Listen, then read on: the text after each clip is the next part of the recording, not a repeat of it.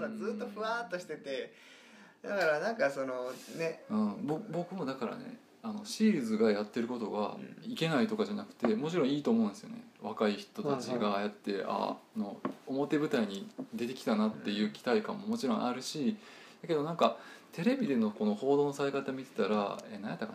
なあの戦争何法案うん絶対反対みたいなことを言うじゃないですか、僕的にはなんかそこまで思ってないかもしれないですか、そのうんネーミングとして戦争法案っていうのが合致してないなって戦そこの法案と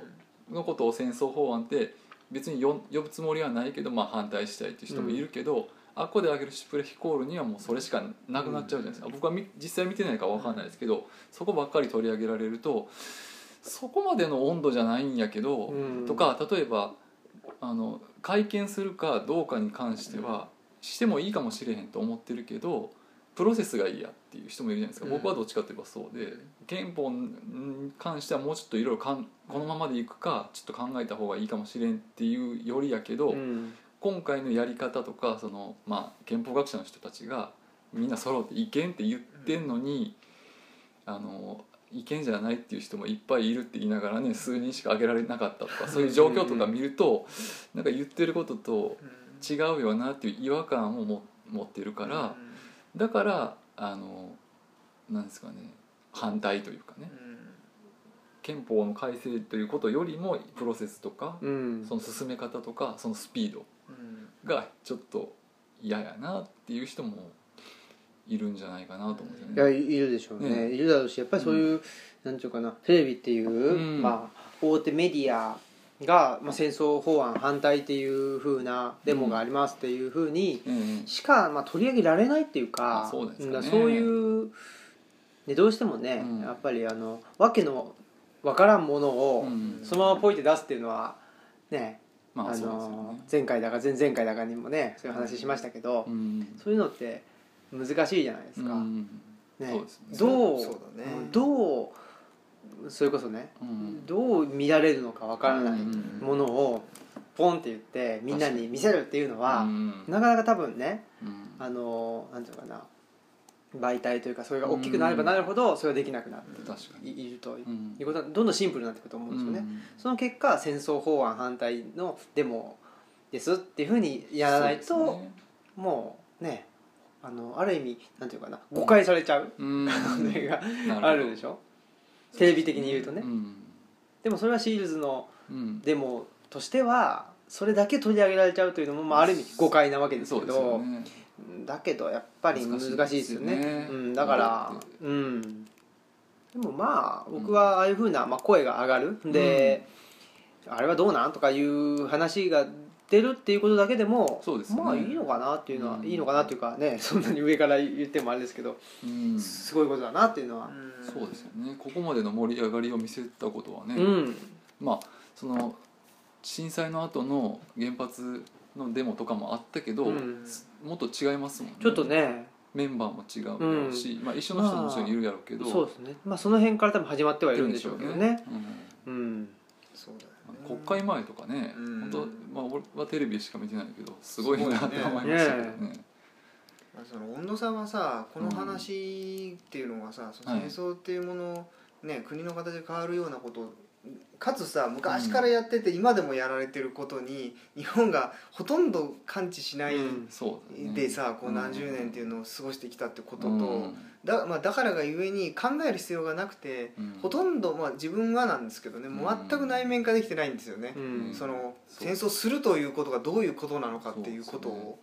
だからすごく高級的なものだと思ってうんうん普通のさ言ったら住宅街みたいなところに生まれてあの普通に育ってきた人間としてはさ本当遠いんですよねそうそうそうだから今回のことになってこれで本当にまあ戦うことに多分なっていくんでしょうけど、うんこれ全然それがね本当ファンタジーみたいな感覚がどうも消えなくてそうですね、だからやっぱりこうすごいものすごくうん怖いなってのはあるけどもなんかこう青せ立てて怒るっていうところまでもなかなか持っていけてなくてねあーひやっぱりどうしてもねうん平和ボケなんだろうしょうけど人事のような感じがしてしまうんですよ。それはでもしますよう、んだからそれがね怖いなと思ってだからちなんか小さな自由度を与えられてあのある程度の自由を与えられて、うんあるルールの上に乗ってることを分からない程度の自由を与えられて何十年か過ごしちゃったんだっていうのがすごい思った、うんそうううんん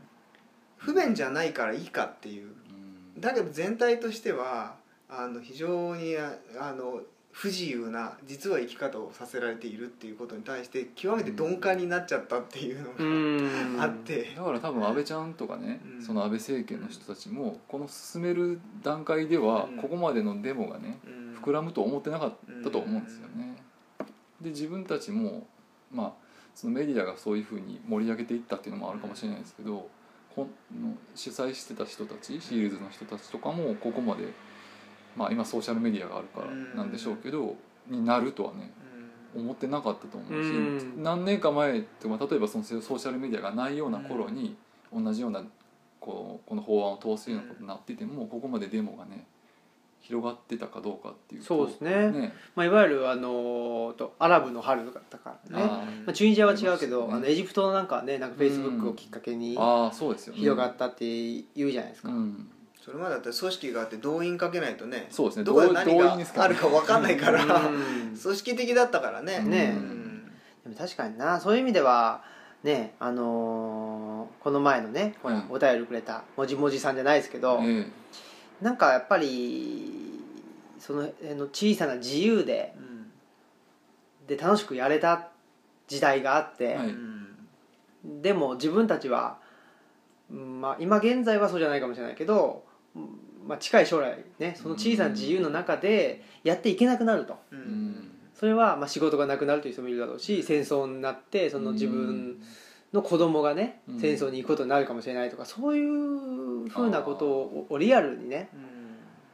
感じられるとうん人がやっぱりデモに行くのかもしれないですね。だからお子さんがねいる主婦の人うんとかはすごい多かそったうそうだって女性週刊誌が結構あ安倍バッシングしてるでしょそううそううんうん不思議ですもんうねんあんなねその芸能人のゴシッ プみたいなのゴシがッ多いプみたいなのが多いってイメージしかねないけどうんそういうのがねあうんのー一斉にねあうんの安倍ちゃんバッシングしてるというのは、やっぱり読者層にあの受けるからでしょそれはそれでそうですよねううんんそれはすごいなといううのはんねあるしそうですねやっぱりだから自分の母親がその安倍ちゃん嫌いとかねうんうんっていうのもやっぱりまあ考えてみればやっぱその子育てとかうんうんそういうところに直接結びつくまあ本当は男の人もそうでああるべきなのかもしれないですけどでもリアルにそのそういうのをじ実感として感じてる人たちはやっぱりうん子供たちが、まあ、単純な言い方すれば戦争に巻き込まれてほしくないっていうことを一つだけとってもそれでデモに参加するとか、まあ、うちの母親みたいにすげえ嫌やなやっうんかね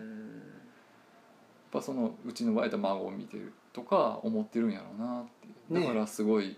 そういう気持ちうん強い強いなんか反抗心みたいになるのは分かる、うんうん、ですけどね。ねまあでも一方でねそのほら企業にねはい、あの属してる人なんかは、うんあのまあ安倍ちゃん批判というのはなかなかできないみたいなこともあるんでしそうょすねまあその自民党ね、うん政権をね、うんそれこそでもね、はいあの小自由を与えられてっていう感じですよそうやねね、うんそうだってさそれ政権変わったら批判するんでしょ結局ね安倍ちゃんのことをねううんんだけどまあもちろん政権あの野党になったら批判しすらしないじゃん、うん目にすら入んないでしょ、うんだから民主党をさ批判してる人たちがいたわけじゃんあいつらっつって、うん話題の中心だったわけじゃないですか、うんそれが野党になったら語られもしないっていうね、んだからなんかもうなんかねそこら辺はなんか思考停止って感じだよね、うん 一言で言ってそうねなんかね なんでその安倍ちゃんの気持ち悪いところはうんさ、その安保法案がまあ通ってうんそしたらすぐ次はもうまたアベノミクスの話にパンってなったでしょ、うんその切り替え方がさ、そうねだから本当にリアリティというようんりもバーチャルとか、そのはいこん次はこっちでこっちの話で経済を上げときゃいいんでしょそしたらまあね喜ぶ人もいるんやろうけどなんか気持ち悪いなとは思うんですよね安倍ちゃんは気持ち悪いと そうですねいや安倍ちゃんは気持ち悪いっていうかねそそういうなんか考え方とか実態もちろんね、うん年齢的に戦争体験してないからそれは僕らも一緒やし、うんリアリティがないのは分かるんですけど、まあ、一応国のトップなんでね、もうちょっとリアリティというかそのさっき言ってたその沖縄とかう北海道とか、その実際そこにある現実の方から東京に戻すっていう感覚じゃなくて、うん東京からのトップダウンでしょうんその辺もうちょっと現実だってさ尾長さんとも会わない時期とかあったじゃないですか、うんまあ、今も菅さんとしか会ってないしうんなんか、だって尾長さんとさなんだ20分とかしか会わないのにさ、うん、橋本さんと3時間会食とかさ、あってなんかだとね関西のテレビ番組ろ出たりね、いやなんかそういうの見てるとさ、うんそのもう今更なんだけど本当にあの選挙なんだなっていう感じがしてううんあの人たちの目的はねだからどうでもいいのかもしれないと思い思いすらできちゃって、なんかそのじっちゃんのっていうのもねうんなんかさだってそのなんでそういう問題が本当にさ自分で気になってるんだったらさ沖縄のこととかにもっとコミットするでしそうょでうんだって思いっきりアメリカとのさ対米従属とさ関わってんだから、うんだけどさ 実際はその尾長さん全然会わないで20分だか25分だか会ってさっとさよならなのにね、うん他方要するにいっぱいいるからじゃないですか議員が、うん取り込みたいわけでしょ、うんまあもうバラバラになっちゃったけどねだからそういう意味で言うと選挙のことしか頭にないんちゃうっていうのはう思うけどね、うんまああの人ら落ちたらね普通の人になっちゃうわけだから、うんでもそうなるとさ結局なんかなんか職業っていうかうんだからまあちょっと厳しいのかもしれないけどやっぱじ自治をねなんかこうもうちょっとなんか分けちゃって本当にボランティアじゃないけどねあのなんか NPO 的な感じでね 回した方が日本はいいんじゃないのみたいなふうにうん思ってしまったりもするんよね。そうっすね文化圏で分けるとか、うんまあ、あの信信仰してるようなものとかそういうお祭りで分けるとかねうんうんなんかそっちの方が合ってるような気はするんだよね。っていうようなふうに突飛なことをつい考えてしまうもんね。でもやっぱりねあのーそういうことなんじゃないですか地方ベースで考えるっていうのは、うんはい単純にその行政の単位をあうんの小さくするとうんうんいうことだけじゃなくて、うやっんぱりねあのーどういうようなあのー植生でね、ううんんでそこで、まあ、生きてきた人たちにはどういう歴史があってとかね、うんそういうようそうな、ですねまあ、きちんと背景というかうんバックグラウンドを持った上で発言する、うっんそうそうていうことがね、はい僕はすごく必要だろうなと思っていて逆に言えば僕はあんまりそういうバックグラウンドうんが、まあ、僕だけじゃないと思いますけどねき結局都市部に住んでるとう、んなくなってくるでしょなどいんですどねんバックグラウンドの部分が。それっていうのがあのなんていうかな本気でうん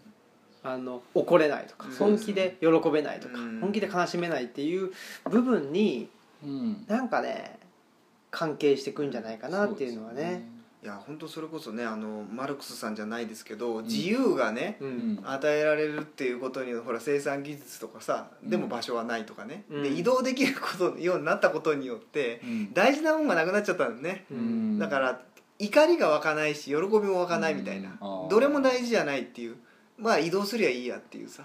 でそれを支えてるのはお金でしょとりあえずお一握りのお一つかみのお金があればさなんとかなるわけだよ、うん全部一緒だからさどこの町行っても同じ店があって同じお金で同じねように振る舞えばうん生きられるわけでしょうんそれって生きてることにひょっとしてならないのかもしれないっていうのはこの安保の話とか全然こういうことを内面化できないようになっちゃったっていうのはうんすごくそのなんかつながり、まあ、地域とかそういうものが全然どうでもいい愛着っていうものを何も持ってないっていうこととすごく関係してる気がする。うんだから原発の問題とかもそのエリアの人にとっては重要だけど関係ないわけですよ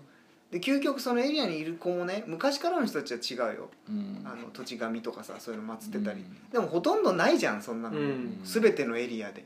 だからじゃあ出るわってなるよねうんうんだそれはねだってどこ行ったって同じなんだそうかそうらそうね暮らせんだから仕事さえあれば、お金さえ稼げればっていうこれの破壊力の凄まじさよねあーってなった時にじゃあどこ行こうかって言ったら東京行くよね うんなんか俺はそのサイクルがあーやっぱり強いなっていう感じはするうし、んだからでもそのねやっぱり国全国ってものが一応あって、うん一応まあほら外とのつながりがあるからさだから個別自衛権を持ってないといけないわけでしょううんんそういうことがそこが飛んじゃってるとかさ繋がらないんようーんだから逃げればいいみたいなさああ感じがこうあるというか、だから何が来てもここが離れねえぜっていうのないっしょ、ないもうんねん動きゃいいやっていうそうですうねん、いざとなりゃさ、うん飛んじゃうよみたいなさ、ううんんじゃあ日本からねなんだっけうんとあの何と出てくみたいなそうそううん話にそうだからいつまでね東京にそん なにああれまた消 耗いつまで東京面で白いのとだから東京っていうものをさそういうふうなさアイコンまああのねうん記号化しちゃうっていう、でも東京にだってね根付いてるものがあるわけでしょありますよねだから本当はさあの一緒なんよ、うんたまたま極大化してるからうんうん異常に見えるだけで、うんあそこだってさ日帰りと一緒なわけ、うんうんレイヤーとしては一緒でしょ地域なんだもんううんんそうですねだからそれが消えて見えるのはまあもうそれはちょっと危険な考え方だけどもうフラットにしちゃったらさ変わらないんだね問題はね、うんただあそこはもうあの急性の病気になってるようなもんでさうんここ何十年で極大化してるだけでそれをまあね限界が来たらまあ分散するだろうしさうんなんかそのあると思うなそれは俺もニュータウンみたいなうん新興住宅街で育った人間でさ、うん愛着がないんだもうんんどこに対してもさあー全然、そうですうねんうんだから政治とか考えられないっていうか、うんうん考える必要がないっていうかねだから関心があるのはそのお金のことっていうふうになっちゃうよねうんそうですねあと自分がいる会社のことうんあと自分の家族家族というかね周辺のうんまあだから改めてねそのいわゆるローカルっていうのが注目されてるっていうのは多分そういう流れでもあるんでしょうねあると思いますよ、うんで改めて注目しないとうん見えてこないわけでしょ、そうですねうんんそういう意味ではうまあ面白いっちゃ面白いですよね、んいやうんだからすごいねすごいなんかあのなんて言うんだろうこう再構築機能じゃないけどさそういうの備わってんだなっていう感じもあるんですよね、うんああそうですねだって根付いてしまえば重くなるでしょその重さが嫌だから、あのまあなんていうんだどんどんリベラルになっていったのにさ、うんそこに保守的な要素を取り込んでいってその重みを重みがあるがゆえにリベラルでいられるみたいな状態になりたいわけじゃない、うんうんうんうんそのなんまあそれはもしかしたら日本っていうねうん国というか、うんあまあ、あ地理的環境に基づいた意味での国ですけどね、うんでそういうリアルな意味でね、うん島国でっていうなんかあの、まあうんまあ、ある意味閉閉鎖的な空間ということでうんそこで生きてるとね結局そうならざるを得なくなってくるということなのかもしれないですよねある意味だってどこでも暮らしていけるわけでしょ日本だったらうんそうね、ねうん、出られまあなんて言ったらいいんかねそのねこうそうだねどこどこでも暮らしていけるそうだね移動できるもんね移動もできるし、まあ、木も木というかね緑もあるしとかねだって砂漠がね広大な砂漠が広がっててうんねそれこそマッドマックスみたいなうん世界ははないでしなょいすからねうんあと出るのが大変っていうのもあってねうん遠いし、うん言語も文化も全く違うし、うんうんあるけど、まあ、そういう意味ではねやっぱり、ラッキーですよねだからね、うん、だ真に真に農化するうんとしまあ都市宗教の方に行くんでしょうね、うんでそれはそれであの生きる術としてあると思うんですうよ、んだからやっぱ中途半端なんでしょうねうんんあと緑が豊富っていうのがあるよね、うんそれに惹かれるのはあると思うねああ山とかは、うん日本の場合ほっとくとさ砂漠になんないじゃない、なんないですよねうん緑化していそうそうそうほっとくと全部森になっちゃうでしょ、うんこれもすごいよね、うん島なののにさ、確かうん、だからそれに惹かれだから忘れられないっていう意味ではラッキーだったかもしれないね、ううん本当に捨てられないっていうかさ、うんあるあるじゃんインフラが消えないから、そうかいやーということでね安保法制の話に始まりそうねです地方地方やっぱりねローカルとローカルそうローカルって言っ安ちゃ保ったとローカルがちょっとね、でもやっぱりね表裏一体なんじゃないですかうん国っていうねものがちょっとバーチャルになりすぎてるとはいいう一方でやっぱりリアルなものを求めるという思考ねあのリアルを思考するという流れの中にローカルっていうのがあるんじゃないですかねやっぱりそうですね、うんだから沖縄問題がわりかしさわりかしっていうかそそれに関係する人たち以外言うたらもう沖縄の人たち以外ではバーチャルな問題っていうのは極めてバーチャルなじょ状態ですよね、うん沖縄の問題ってものすごいリアルな問題いやでそうですよ安保本当にそうと思いますよね関係してるわけでしょ、うんでそっちで大騒ぎしてるのに沖縄問題はバーチャルなんですよねそうそう極めてバーチャルだよねこ不の思議ですよこのこねの体だ制から僕なんてやっぱ沖縄の問題をねあの新聞とか読むと、うんすごくなんつうのかな自分の中にある問題が先鋭化されて出てる部分っていうあーかそうかそうだだからもう明日は我が身感がすごいでしょ、うんって思うんですけどね、うんまあわかんないですけどそれがあの実態をあの言えてるのかどうかわからないですけど、うん僕はそう思って、ね、あのうん北方領土の問題もそうだし、ね、ああの沖縄の問題もそう思って、うんあの見てるんですけどうんなんかね全然そんな風には受け取らない人もいますよね。あーまあそこら辺はさちょっとちょっとずれるけどあのロシアがさうんクリミアだったりはいはさいはシリアにこだわることとちょっとさに似てるっていうかものすごく大事なわけじゃないですかあの人たちってうさんあの西側との間にくさびを打つっていう意味でうんうねんそういうさなんかこう沖縄ってすごいさうん確かにエリアで言って一番端っこやしさうん違うんだけどものすごいよねあそこがどうなるかによって国の方向がさ影響を受けるっていうぐらいにさ、うんなのに議員の数がほんのちょっとしかいなくて国会議員ってさもともとそもそもエリアのこと考えるためにいる人たちじゃないでしょあの人たちって、あのあのぜ全土のことを考えるためにいる人たちだから、うん本当はあの地元にさあの利益を還元するためにいる人たちじゃないんだよね。うんまあでも全土っていう考え方もないでしょうね、うんそれこそ創造の共同体じゃないですけど、うんバーチャルな日本っていうことにまあそうねなっちゃってるでしょ、だからやっぱり人口に対して今のその日本の形の民主主義が機能してないののよく表れですよね、うんだってあの人たちが数人しかいない国会議員でさどうにもなんないじゃんうあんのとね だってあれなんだからさうん沖縄自民も何も全部反対しててもさうんもう歯が立たないでしょ、うんそうだよね人数が少なすぎて、だけどそれはねあの議員国会議員が中央っていうかまあいっぱいいるエリアの人たちとかも他の人たちもさ、国会議員が沖縄のことをあうん全然そっちにさあのコミットしないっていうのが不思議でしょうがなくてさ、うん国全体の問題なのにさ、ねエリ地域の問題でしょみたいなこと言ってる感じが。やっぱ選挙なんだよねあ結ま局りはねそうそうそうそうだから自分 のねこれ一言言えないけど保身しかないんだなっていう気がするんよえね、うんまあ結局そうしないとい意見も主張できないからまずまずは当選ありきの話やからっていうだから結局システム自体の、そうなんよまあ、問題と言っちゃうと、うんものすごい大ごとやけどなんかそこをこうまあいろいろね、しうんあの工夫してその小選挙区にしたり、うんなんだっけもともとの方式にしたり、うんまあ、今は小選挙区はひどいと思うけど、うんいろいろやってるつことはやってるんやろうけど。選挙っていうシステム自体をなくすのは無理かもしれんけどさなんかもうちょっとねなんかだって時の政権は今自分はそれで勝ってるからさ、うんこのやり方がいいわけやうんん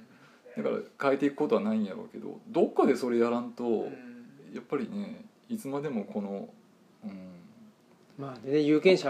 はい、の人はねもうちょっと年上の人たちが多いから、うん、あそんなに先のこと考えなくてもみたいなふうに思ってんじゃねえかと思っ,、うんね、つ思っちゃいますよねそそうれですこねそねこっちもねこだからっちもというかこうさ一票の格差問題っていうのがあるでしょ、うんあれもまあ人がねいっぱいまあその対応してないからさ、うんひひ一票が一票以下になっててなんかその憲法で規定されてるあれを満たしてないみたいな人間として扱われてないんだって言ってて、うんだから確かになっていう面があったりするんだけどそこだけ聞くとそうかなと思うんだけど、うんなんかうーんって思ったりするのはさほだったら人が住んでないところのさ必ず各県になんだっけ一人ずつ枠があるんだっけうん絶対通すって、なるほどあれをなくそうっつって、まあ、実際なくしたり統合したりしてるやうんんか、だから結局それするとさこう人がいっぱいいるところの意見がどんどん強くなるわけでしょ、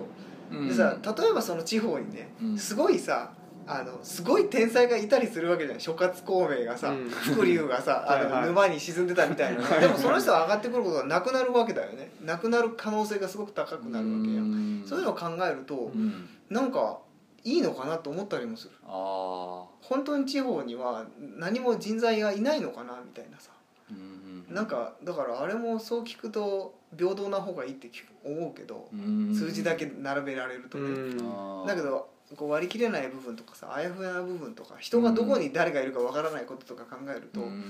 せせ選挙制度って難しいよね。難しいだってその優秀なねうん人って優秀って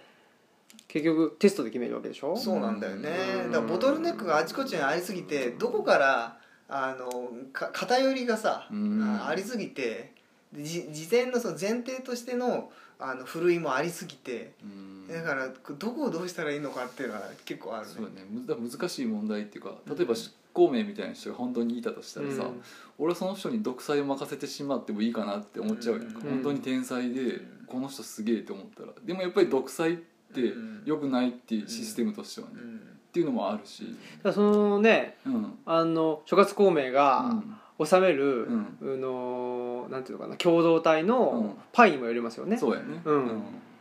そうだねだからそうすると結局なんていうかな群雄割拠というか、ねあ、ー戦国時 代に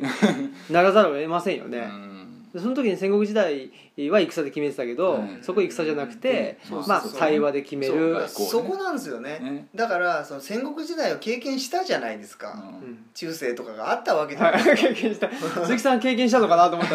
らいやあの歴史としてさ歴史としてねあの教科書があるわけでしょ、う人類はね、えそうそうそれで強化できるわけですよ自分で自分たちうんを、うんううんんこれすごいよねそうですよね、だからそそういうのをさ完全にこう無視してるっていうかうんそれに危険だとかっていう人っていうのがね俺はそのものすごくこうなんて言うんだろう自分の存在を否定してる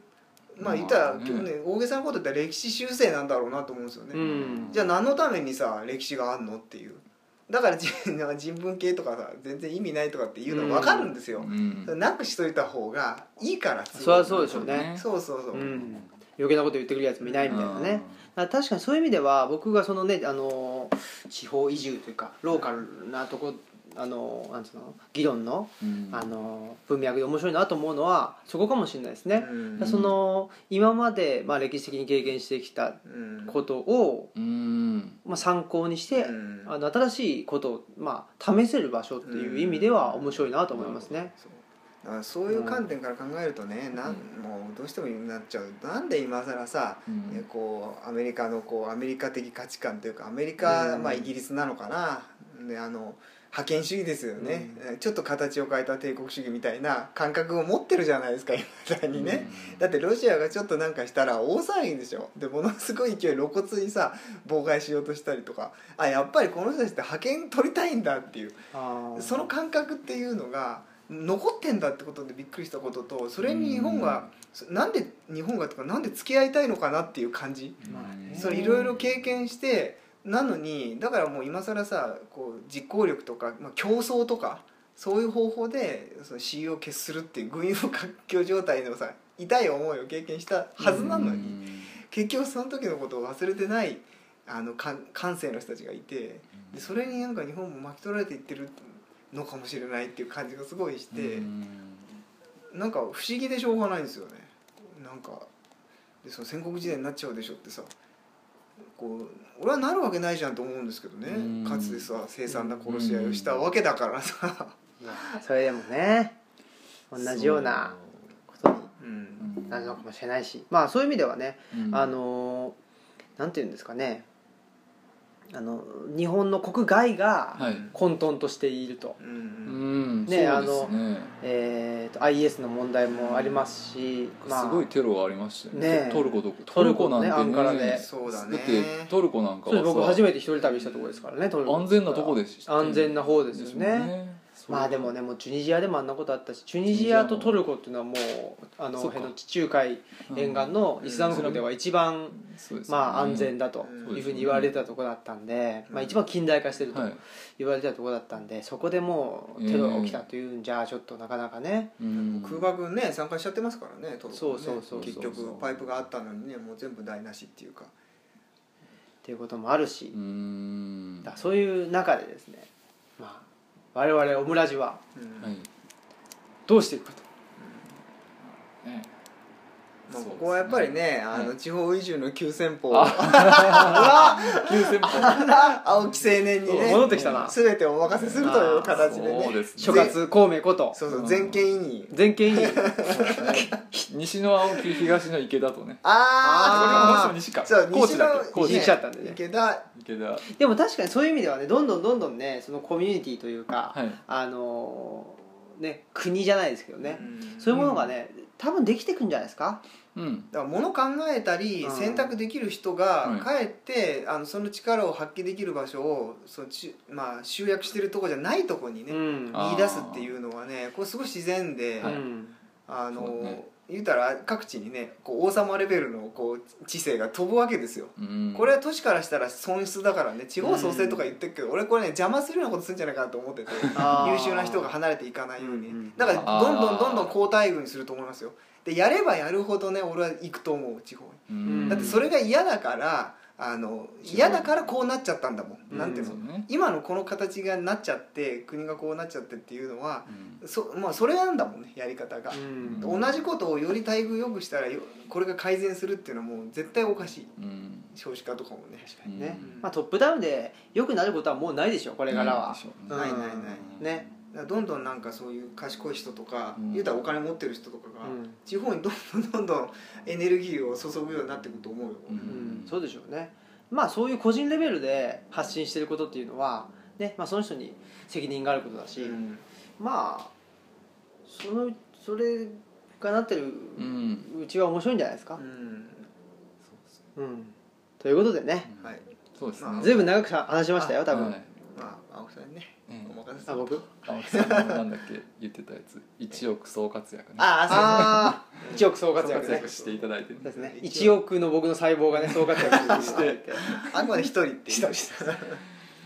ねねまあでも、うん、俺は僕はねうん一番関心があるのはさっきのねその鈴木さんの話じゃないですけどやっはいぱりね戦国時代を経てっていううんことでやっぱりね一人が地方でどう生きるかというよりも、うん地方でみんなで生きるた生きるということを考えるっていうのは、うんそこはすごくおもそうね面白いな、そうですね楽しいなと思いますね。そうみんなでの意味が違うからね、うんうんやっぱり一通りさ一応そのエコノミックアニマルも経てさ、そうですねそうそうみんなの定義も違ってきてるし、うんね単位ねそうそう何でも、確かにねその定型句で語れない、うんもうねだってネットなんかなかったわけだからさ、そうそうそそううそう悪しき面も多いけどもさ、うんまあねいろんなものが、はいまあ、つまみ食いしながらうといっても一つの文脈をね、んうんうんえー持っていろいろとチャレンジというか実験ですねそうですねしていけたら面白いなと思いますよやね絶対。そうですよそうそうそうね実際と参加率も上がるでしょうんうんそうですよねまあ単純に選挙とかあさそうそうそうそうで存在感が増すしね人まとあそうでしすてよもねねのそれは大きいですよ匿名でいられないからねそうそうそうそうそうそうそう一瞬でね もうすれ違っただけで分かっちゃうから、うん こういうこと言うのはあいつだとかねそうそうそすぐ分かっちゃうからう。ん匂いがするとかね。うん、わかるもんね。だって車で分かるんだからさああそうか。いないんだもんそんなに同じ車のやつがそうですよねあああの車とかあのナンバーとかねそうそうそうそう。あの車がいないってことはあじゃあいないんだとかあねそうそうそうそうそうわかるわかる。まあ、そういうようなレベルうん、がに一旦立ち戻るとそうです。いうのがもしかしたらあのねローカルへの思考っていうことうんかもしれないですね、きっとでもローカルに行った人はねその小自由で満足できない人だと思うんですよ、うん大自由が欲しい人たちなんだと思うんそでうですすよよねそねの人たちがねあのなんだろう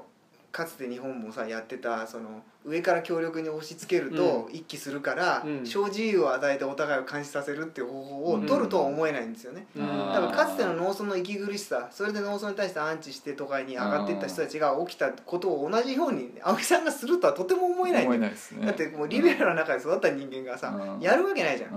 んん。しかもその小自由がそういう小さい自由を与えられて一応生きていけるけどお互い監視してるっていう大自由は上の人が持ってるっていうのは嫌だからうん。言ってんのに同うんじことするわけないから、そうですね。やっぱガラッと変わると思いますよね、うんそういう人たちが作った地方っていうのは、まあ、今までが悪いってわけじゃないけど、うん。そんやっぱり経てうん経てきてるからそううですねんそうですよね経てきてるから地方といえば封建的とかいうのは多分当てはまらなくいやてもう絶対そんなステレオタイプはもうありえない、ねえだって坂本さんとかさうん全然ちゃうやん違うもんね。 そうですねでもみんなで大自由を謳歌して、うんだからがゆえにその安保とかがさ地続きで考えられるとこあると思う、うんあ俺たちが与えられた小自由は自由じゃないっていう、そうですね。うん、そこに気づくというね、うんうん。確かにねいやーということでねはいはい。はい、じゃあエンディングいきましょえっとエンディングですなね。何ちょ分っいっとたんだこうもうだいぶ喋っても1時間スペシャルじゃないですかこれれ何これちょっと長えぞ。ほら。あらー一時間超えですからこれ二本に分けてねそうですね。 60分60分一本勝負をね超えてしまいましたからはい。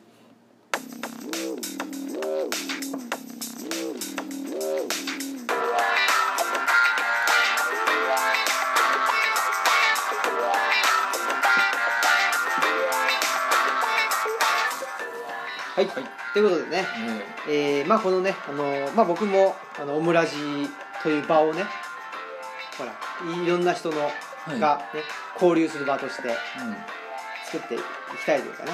使っていけたらいいなと思いますよね。うんまあそうなるんでしょうね、ねねだってあの着替えはだって人の出入りがあるじゃないですか、そうですねまあ、その時その時のゲストがい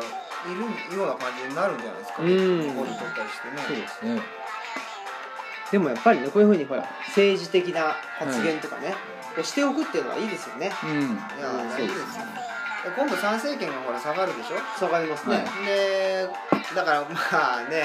高校とかでどう扱うかって困ってる面があるみたいだけどもうバンバン喋ったらいいと思うんですよね。ねうんかだから偏りって言うけどそう相対的なものが偏りについて偏偏らずに語るって無理じゃないですか、うだから偏って当たり前でそうですねてか偏おかしいんですよ偏ってるっていう感覚が、まあねうん、それを怖がる感覚感性っていうのはやっぱりそのこういうことを考えてこなかったっていうのとすごく関係してうくると思うんんですよね、そうですね偏らないっていうのはすごくまあある意味バーチャルなんですよねそうそうそうだからあの中道っていうのはねもうバーチャルの極み、うん、だうんと俺は思いま、ですもなんかその参政権を与えるのとねは与えてほしいのとその人文系をなくすっていうのはなんかおかしいよね、うん人文系こそそ残うさないそとうそう考残しえらてれないよね残して参政権やったらわかるけどさだってさそういう過去のことをさ知ら知らずしてる、ねえ哲学とかさだって言ったらしあの制度の成り立ちでしょ、うんそれを知らずして一体何によって判断するのかっていうのが不思議でしょうがないんだってよ、ね、なると経済でしょそれでし多かな分いそれによる資産政権を取り込むっていうことなんかなとかはうがった見方をしちゃうわけですよねやんう何に基づいてさ考えるのかんなそうだよね思想なきしゅ、ねうん、選挙っていうか思想なき政治になっちゃう よお金のことにだけになっちゃうもんねだからまたアニマルに戻ろうとしてるのかな、うんであ600兆だっけなんだっけ600うんねぶち上げたけどさ新鮮なのまあだからそういう意味でもだんだんといね、あのなんつうか上の判断におかしいんじゃないかみたいな声が多分ねうんいやーで我々の世代ぐらいから上がってきてうん高校生なんかもさたまに見るまあ自分が読んでるのは左派の新聞だからなんだけどすごいちゃんとした意見うをんいやすごいじゃんでしたね、ということで、はいお相手は青木と鈴木と一億総活躍でしたあ あららさよならら結局最後は肯定するんだね